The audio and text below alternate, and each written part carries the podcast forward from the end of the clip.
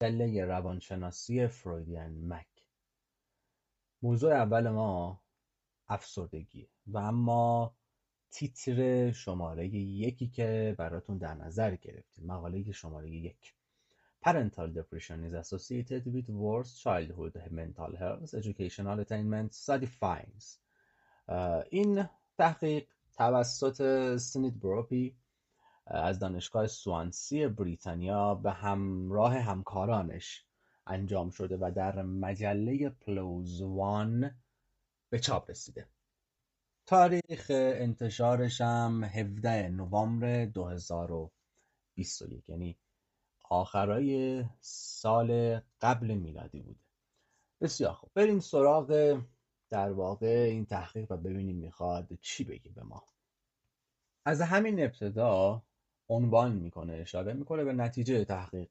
ما هم طبق همین پروتکل مقاله پیش میریم. میگه والدینی که افسردگی دارن کودکانی که با این والدین زندگی می‌کنن به احتمال خیلی زیاد در معرض ابتلا به افسردگی هستن و به نقاط عطف آموزشی هم دست نمییابند. افسردگی مادر یا والد یک عامل خطر شناخته شده برای افسردگی در کودکانه. و با طیفی از پیامدهای نامطلوب سلامتی و تحصیلی کودک از جمله پیشرفت تحصیلی ضعیف تر همراه. اما خب با این حال تا به امروز عوامل خطر مرتبط با افسردگی پدر کمتر مورد بررسی قرار گرفت. خب امین اول کار یه چیزی رو فهمیدیم. اینکه این تحقیق برخلاف تحقیقات قبلی فقط صرفا روی مادر متمرکز نبوده بلکه اتفاقا نقش افسردگی پدر رو هم در نظر گرفت.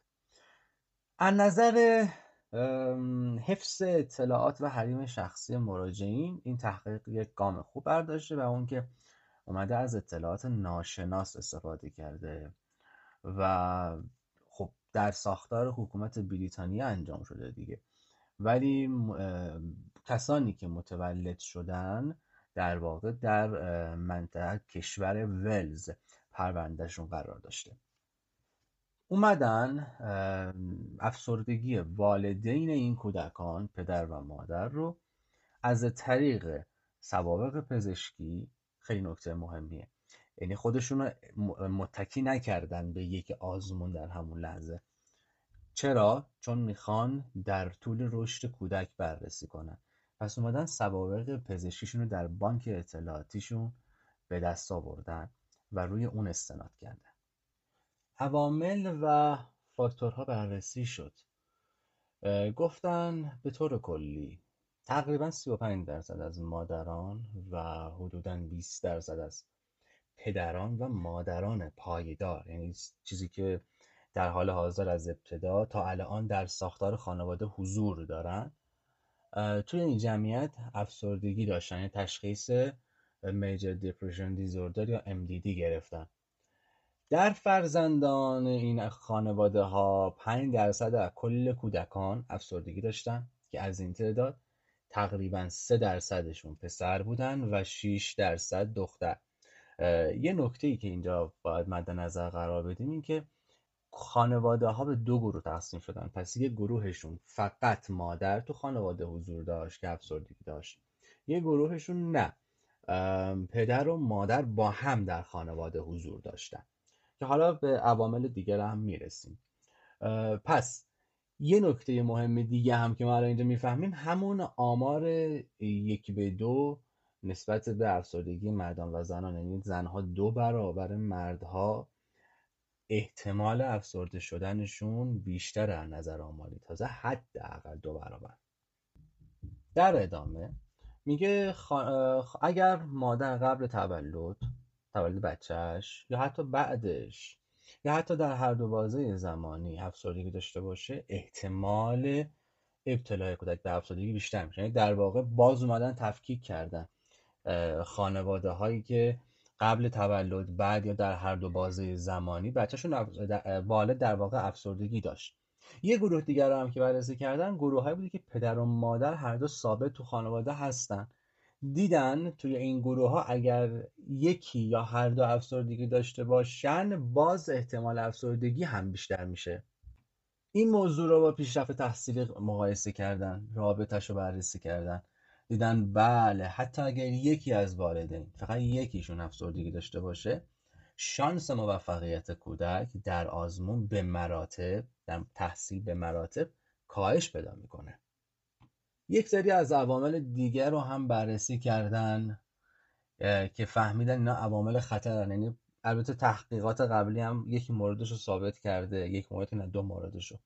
یکی جنسیت زن که دیدیم که در دخترها افسردگی دو برابر پسرها بود و دیگری هم مصرف داروهای آنتی دپرشن یا ضد افسردگی در مادر. اصلا خود این قضیه در واقع یک عامل خطر به حساب میاد. و یه نکته خیلی مهم اینکه مردی در خانواده به طور ثابت حضور نداشته باشه یا به قول معروف از این مردایی باشه که هر از گاهی هست در اکثر اوقات نیست یا کلا اصلا نیست. دیدن در این خانواده ها احتمال افسردگی افزایش پیدا می‌کنه به خاطر وجود همین یک عامل.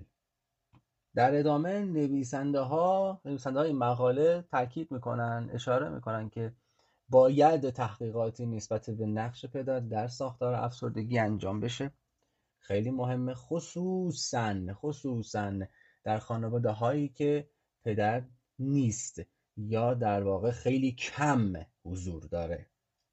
و در انتها نویسنده ها میگن که کودکانی که با والدین حالا مادر یا پدر مطالب افسردگی زندگی می‌کنن در مقایسه با کودکانی که والدینشون حالا افسردگیشون در واقع درمان شده دارن زندگی می‌کنن بیشتر در معرض افسردگی قرار دارن.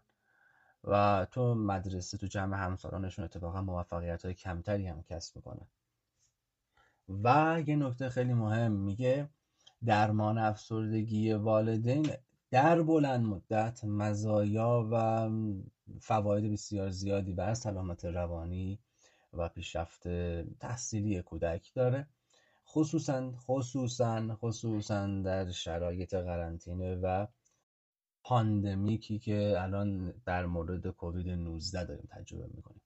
خب همینجا اشاره کنم که تحقیق خب بالاخره در مورد افسردگی بوده و بالاخص والدین و انتقال افسردگی به فرزندان. چون در نظریات خانواده درمانی یک چیزی که خیلی خوب اثبات شده اینه که افسردگی و اختلالات روانی به محض ورود به خانواده از جانب یکی از والدین یا هر دو به راحتی تبدیل به یک چرخه میشه. مثل یه ویروس سرماخوردگی که اگه من ویروس رو داشته باشم وارد فضای خانواده بشم احتمال بسیار زیاد همه می‌گیرن. همه.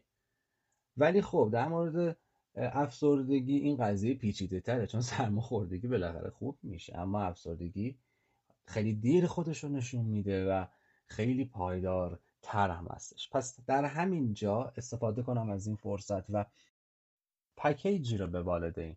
و تمام افرادی که احساس افسردگی می‌کنن احساس می‌کنن خلقشون تازگی ها و یا حالا در مدت زمان خیلی طولانی هستش که خیلی بالا نیست خیلی پایینه و مانند سبقه خودشون در زندگی احساس شادی و نشاط احساس سرزندگی خلقی و روانیشون خیلی کمتر شده خیلی کمتر.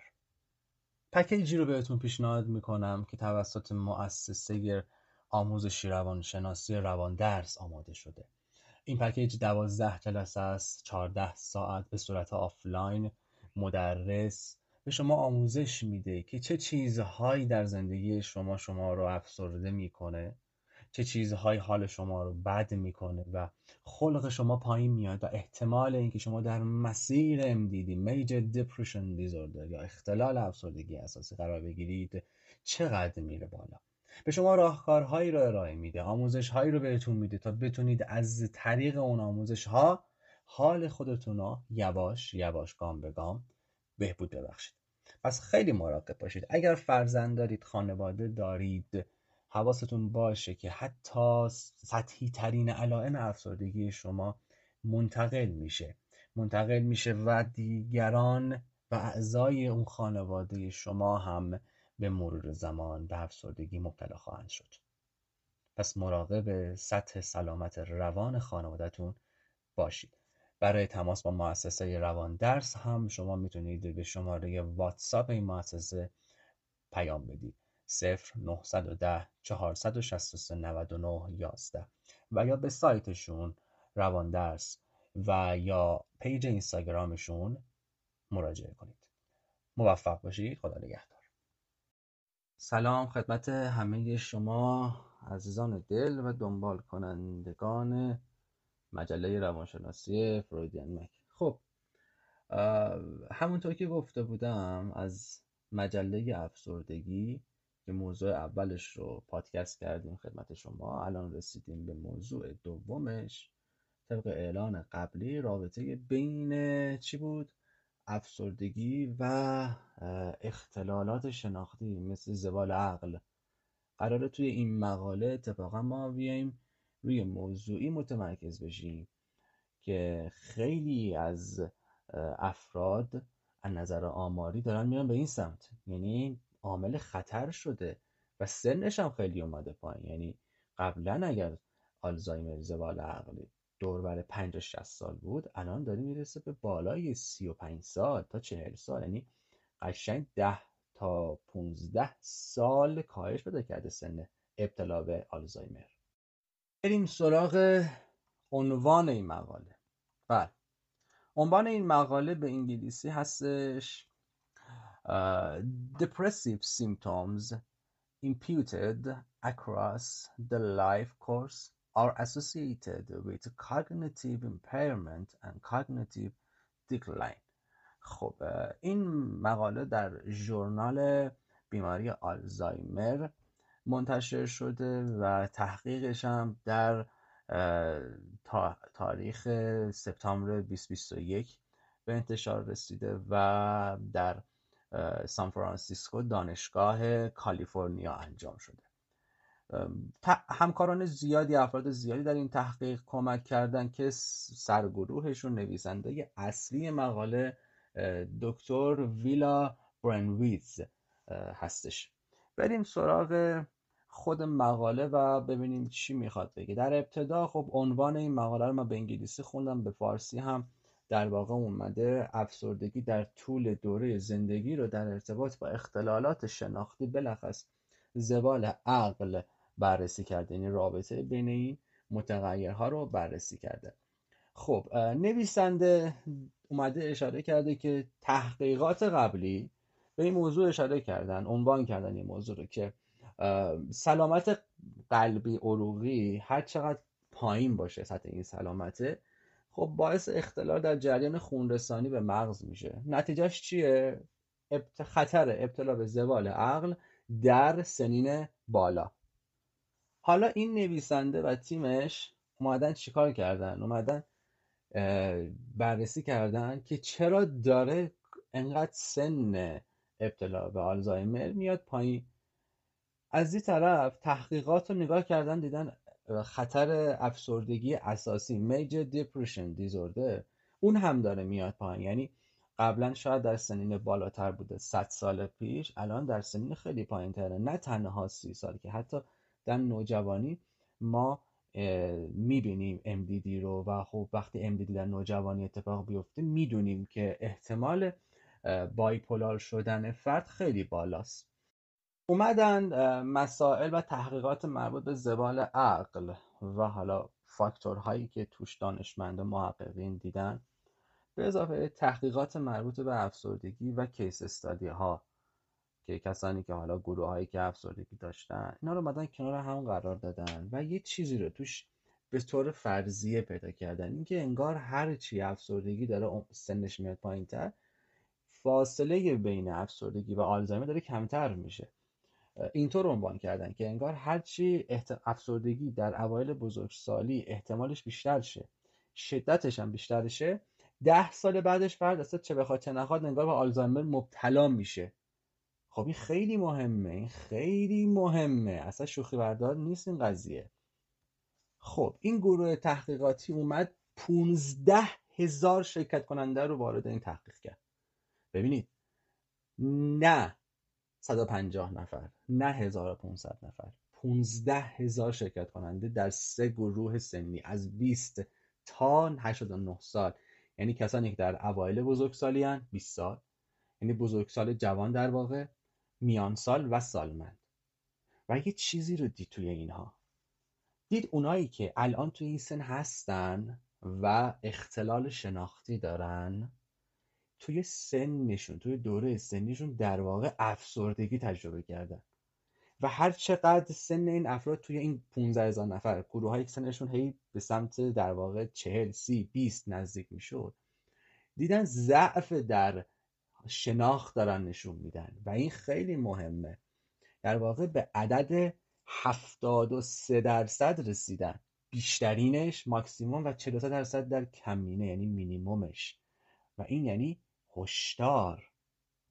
برای اینکه در واقع بگن آقا ما فقط خودمون رو محدود نکردیم به علائم افسردگی اومدن علائم جانبی افسردگی رو هم بررسی کردن. این ساید افکت های افسردگی رو. مثل مسئله پیشرفت تحصیلی مثل مثلا بحث رژیم غذایی بی ام آی و عوامل دیگر رو هم بررسی کردن در زوال عقل عواملی که در افسردگی هم نقش می‌تونن داشته باشن مثل جنس جنسیت در واقع سکس نژاد سن مراحل زندگی که فرد پشت سر گذاشته دیابت و مصرف سیگار. در واقع اومدن اینا بررسی کردن تا نشون بدن که تحقیق ما جای سوال توش خیلی کمتره. یعنی ما دستمون باز عوامل رو بررسی کردیم.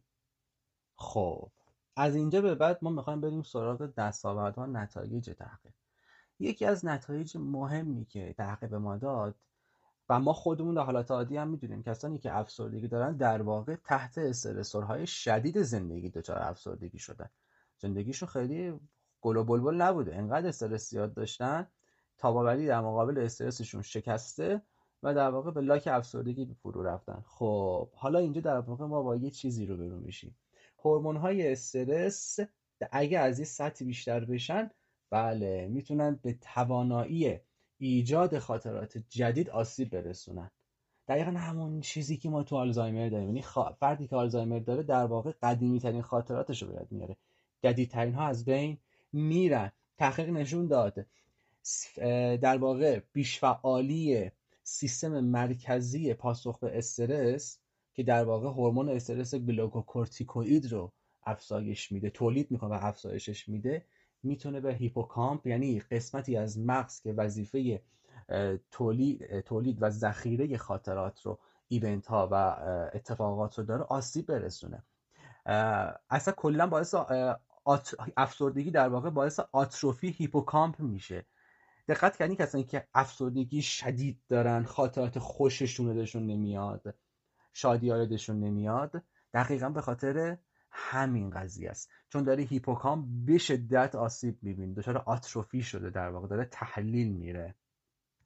دکتر برنویتس اشاره می‌کنه میگه ما در انتهای این کار تحقیقی کلا متوجه شدیم که هرچه علائم افسردگی بیشتر باشه شناخت. یعنی اون توان اون فرایند عالی ذهنی ما در واقع کمتر میشه و سرعت عمل کردش هم به شدت میاد پایین. ما توی افسردگی که چیزی داریم به اسم کندی روانی حرکتی. تو مراحل شدید و مزمن افسردگی این کندی روانی حرکتی هست. یعنی مثلا اگر الان به من میگی دو دو تا من میگم چهار تا فردی که میجر دیپرشن دیزوردر داره در واقع به دو دو تا داره فکر می‌کنه. نمی‌دونه دو تا سیب به اضافه دو تا سیب چند تا سیب میشه. به شدت میاد پایین. ماها ما روانشناسا اعتقادمون بر اینه که میگیم توی افسردگی این کندی مغزی نیست. درست اتفاقا واقعا مغزی نیست. اما حالا فرض بگیرید من توی زندگیم نه یک بار نه دو بار چندین دوره میجر دیپریشن دیزوردر تجربه کنم. حالا از سن 20 22 مثلا 24 به صورت دوره مثلا 3 4 تا 5 دوره تجربه کنم و هر دورهش هم یک ماه طول بکشه. انقدر ذهن من آسیب می‌بینه انقدر ذهن من آسیب می‌بینه که مغز من هم آسیب می‌بینه و در نهایت من میمونم و یک زوال عقلی که یقه منو در سن 40 پنج سالگی شروع می‌کنه به گرفت گرفتن. و در ادامه دکتر برنویس اشاره می‌کنه میگه افراد مسنتری که حالا تخمین زده شد با بررسی های روانشناختی که افسردگی دارن دیدن بله این افراد در از ده سال قبلش یواش یواش علائم زوال عقل رو داشتن نشون می‌دادن. یعنی دوره های افسردگی هر چقدر بیشتر میشه احتمال زوال عقل بیشتر میشه و فاصلش هم کمتر میشه. بله. و در انتهای مقاله دکتر کریستین یافه نویسنده ارشد بخش روانپزشکی و علوم رفتاری آمار زیستی و اپیدمیولوژیست اشاره می‌کنه میگه همونطور که از نظر آماری 20 درصد جمعیت MDD دارن. یعنی افسردگی حاد و مزمن و اساسی شدید دارن این باعث میشه که اتفاقا با این نتیجه که ما از این مقاله گرفتیم باید گوشامون تکون بخوره و تیز بشه که اگر مواظب نباشیم پیگیری نکنیم بررسی نکنیم این اتفاقی که داره در جامعه میفته در واقع به جایی می‌رسیم که نصف جمعیت می‌تونه آلزایمر داشته باشه و شما فرض بکنید کشوری که نصف جمعیتش آلزایمر دارن. چه هزینه های هنگفتی هم برای ساختار اون کشور ایجاد می‌کنه و هم به زندگی آدم ها شما ده سال 20 سال زندگی تو با آلزایمر بگذرانی و ناهوشیار زندگی کنی و اصلا زندگی نمی‌تونی بکنی. و بله. خب این مقاله هم تموم شد و سعی کردیم که گام به گام با دستاوردها و چیزهایی که اشاره کرده بود پیش بریم. با میشه گفت مسئله اصلی افسردگی دیگه آشنایی می‌دونیم که افسردگی داره چه بلایی بر سر جامعه میاره کما اینکه علائم افسردگی در ایران نه MDD علائمش. در همین دو سال کرونا از نظر آماری تقریبا رسیده به نزدیک 90 درصد. چیزی که وزارت بهداشت بهش اشاره کرده. و این یعنی زنگ خطر. زنگ خطر خیلی بزرگ. پس ما باید سعی کنیم مراقب خلق و روانمون باشیم. اگر روانشناس نیستیم یک انسان عادی در زندگی هستیم بهتر از دوره هایی که از کتاب هایی که می‌تونن به ما کمک کنن که خلقمون رو منظم کنیم نظم بدیم و احتمال افسردگی رو کم کنیم استفاده کنیم. همونطور که در پادکست قبلی افسردگی اشاره کردم مؤسسه روان درس دوره ای رو پکیجی رو آماده کرده در قالب درمان خودیاری در واقع افسردگی که می‌تونه برای عموم مردم مفید باشه. می‌تونید این پکیج رو از مؤسسه روان درس تهیه بکنید. آدرس سایتش همون روان درسه و پیج اینستاگرامش هم به همین اسم. شماره تماسش هم 910 463 99 11 و اگر روانشناس هستی دارین کار می‌کنین می‌تونین از دوره درمان افسردگی خلق افسرده و افسرده خویی استفاده کنین تا بتونید به مراجعینتون بهتر کمک بکنید در کل بعد افسردگی رو جدی بگیرید. افسردگی چیز خطرناکی نیست. ما هممون افسردگی رو داریم. اصلا افسردگی به ما در زندگی کمک می‌کنه. ولی واقعیت همینه که اگر افسردگی تبدیل بشه به MDD به Major Depression Disorder اونجاست که یقه ما رو می‌گیره و سلامت روانی ما رو به شدت مختل می‌کنه. در واقع زندگی ما رو مختل می‌کنه دیگه. اینطوری بهتون بگم. پس خیلی مراقب باشید. بعضی وقتا هزینه های خیلی کوچک و هزینه‌ای که شاید شما با یه دست لباس خریدن می‌خواین داشته باشین می‌تونه در حیطه حفظ سلامت روانتون می‌تونه آینده شما رو تضمین کنه و نجات بده. موفق باشید. اینجا مجله روانشناسی فرویدین مگ است. صدای من رو از فرویدین مگ میشنوید. بریم سراغ سومین مقاله از مجله افسردگی. خب جولیانا نونز راموس به همراه همکارانش تحقیقی رو منتشر کردن. با این عنوان Poor Sleep Quality Excessive Daytime Sleepiness and Association with Mental Health in College Students خب این تحقیق در 2021 انجام شد و در مجله تیلور اند فرانسیس گروپ در نوامبر 2021 با این عنوان به چاپ رسید lack of sleep affecting students mental health especially women و اما عنوان فارسی این مقاله میگه کیفیت خواب ضعیف خوابالودگی بیش از حد در طول روز طبق تحقیق با سلامت روانی دانشجویان ارتباط داره. خب حالا اینجا صرفا دانشجو وقتی عنوان می‌کنیم ما می‌خوایم رو کل افراد یعنی دانش آموزان دانشجویان و دیگر افراد در گروه های مختلف نگاه کنیم. در ابتدای این مقاله اشاره می‌کنه میگه بیش از دو سوم یعنی 65 و نیم درصد دانش آموزان حالا میشه گفت دانشکده یا Annals of Human Biology کیفیت خواب پایینی دارن. و چه جالب مشکلات سلامت روان هم دارن این افراد. این مقاله روی 1113 دانشجوی مرد و زن به طور که به طور تمام وقت در دانشگاه حضور داشتن انجام شد. که این افراد هم علائم افسردگی رو گزارش دادن و چهار برابر نسبت افراد عادی عادات خواب ناکافی رو هم عنوان کردن در گزارششون. یک مشکل خب در بین نیمی از دانش آموزان و دانشجویان وجود داره. به اسم EDS یا خواب آلودگی بیش از در طول روز. این حدود 55 درصد. و اینکه این افراد دو برابر بیشتر از آدم های عادی که خواب آلوده نیستن در طول روز در معرض افسردگی هستن. و همینطور سطوح استرسی که تجربه می‌کنن دو برابر هم بیشتره. ببینید دقت کنید استرس و افسردگی.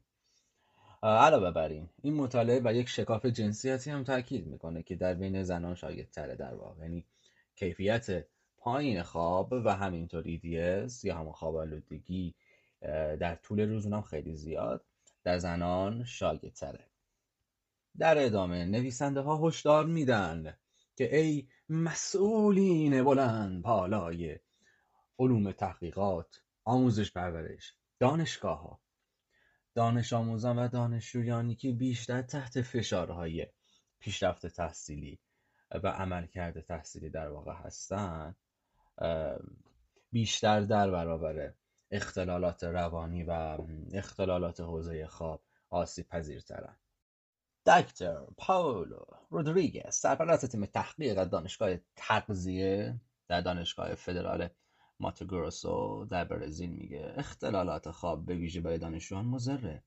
چرا؟ چون با چنین اثر مخربی که داره در واقع زندگی تحصیلی و فردی فرد رو کاملا تحت تاثیر قرار میده و مختل می‌کنه. بله.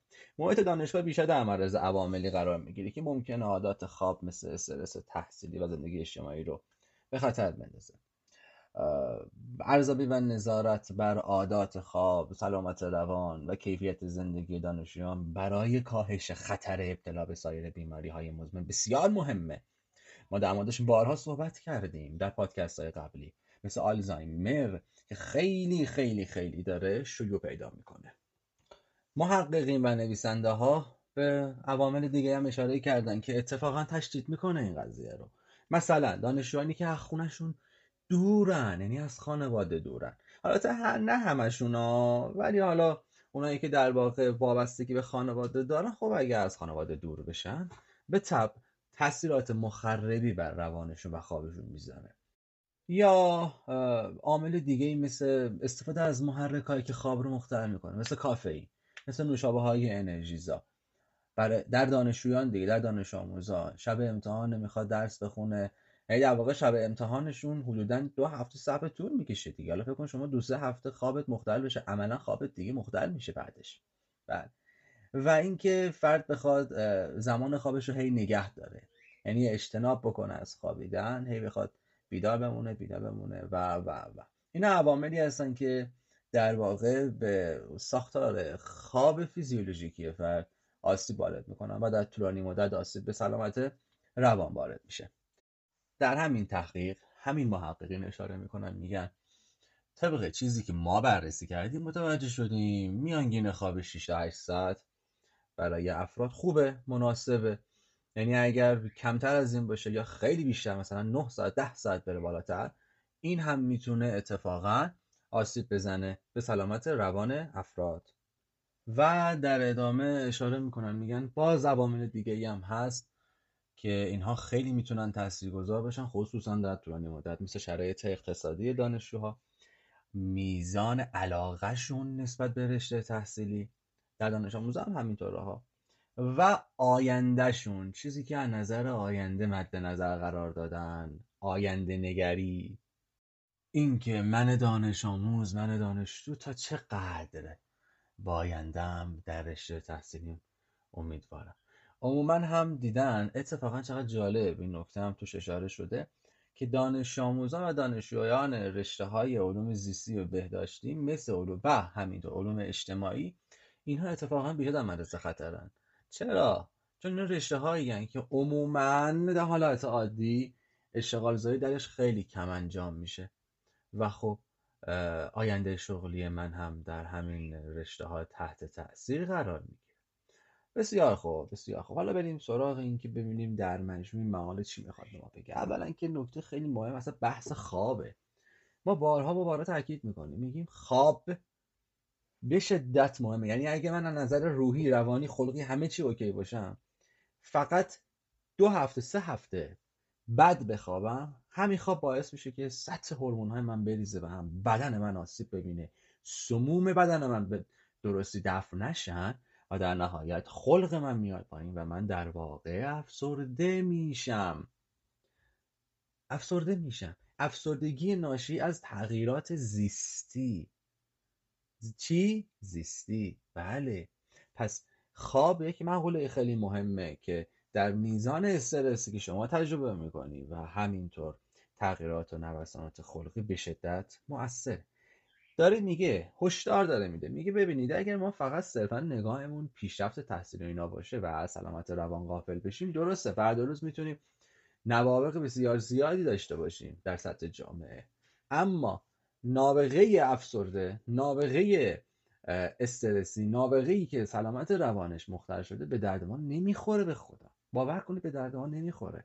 اینکه فقط تو مدرسه دانش آموزا هولش میدن. برو جلو برو جلو. کنکور نفر اول. دانشگاه نفر اول. برو بهترین شو. خب این بدبخت کی زندگی بکنه؟ پس عملا سلامت روانش داره قربانی میشه. به خاطر به خاطر آینده ای که مثلا قرار خیلی خوشگل و خوش رنگ و لعاب باشه. بله. موضوع بعدی که خیلی مهمه اینه که از اون ور قضیه هم میگه اتفاقا خود افسردگی هم مشکلات خلقی هم می‌تونن رو خواب تاثیر بزنن یعنی اگر افسردگی و مشکلات مربوطه به خواب کنار هم قرار بگیرن در واقع ما باید اینجا فاتحه سلامت روان فرد رو عملا بخونیم. یه سنگ برداریم بالا سر قبرش تق تق تق تق بزنیم و فاتحه رو بخونیم. پس ما باید در کل هم مراقب تغذیه‌مون lifestyle مون خوابمون روابطمون و سلامت روانمون باشیم. و این موضوع خیلی مهمه نباید ازش غافل بشیم. در همین جا از فرصت استفاده می‌کنم. اسپانسرمون روان درس رو بهتون معرفی می‌کنم که برای عموم برای کسانی که عموم مردم هستن دوره درمان افسردگی گذاشته یه پکیج تصویریه. می‌تونید تهیه بکنید ازش. پکیج نگاه بکنید 12 جلسه از 14 ساعت بهتون کمک می‌کنه که سعی کنید احتمال افسردگی مخرب رو در روانتون کاهش بدید. شماره واتساپشون هم بهتون بدم 0910 463 99 11 آدرس اینستاگرامشون هم براتون توی کپشن قرار میدم که بتونید بهشون سر بزنید. بسیار خوب. امیدوارم این مقاله به کارتون اومده باشه بهتون اطلاعات مفید داده باشه. یک مقاله خوب مهم کاربردی. و در واقع آینده نگر. بله. ایام بکام خدا نگهدار.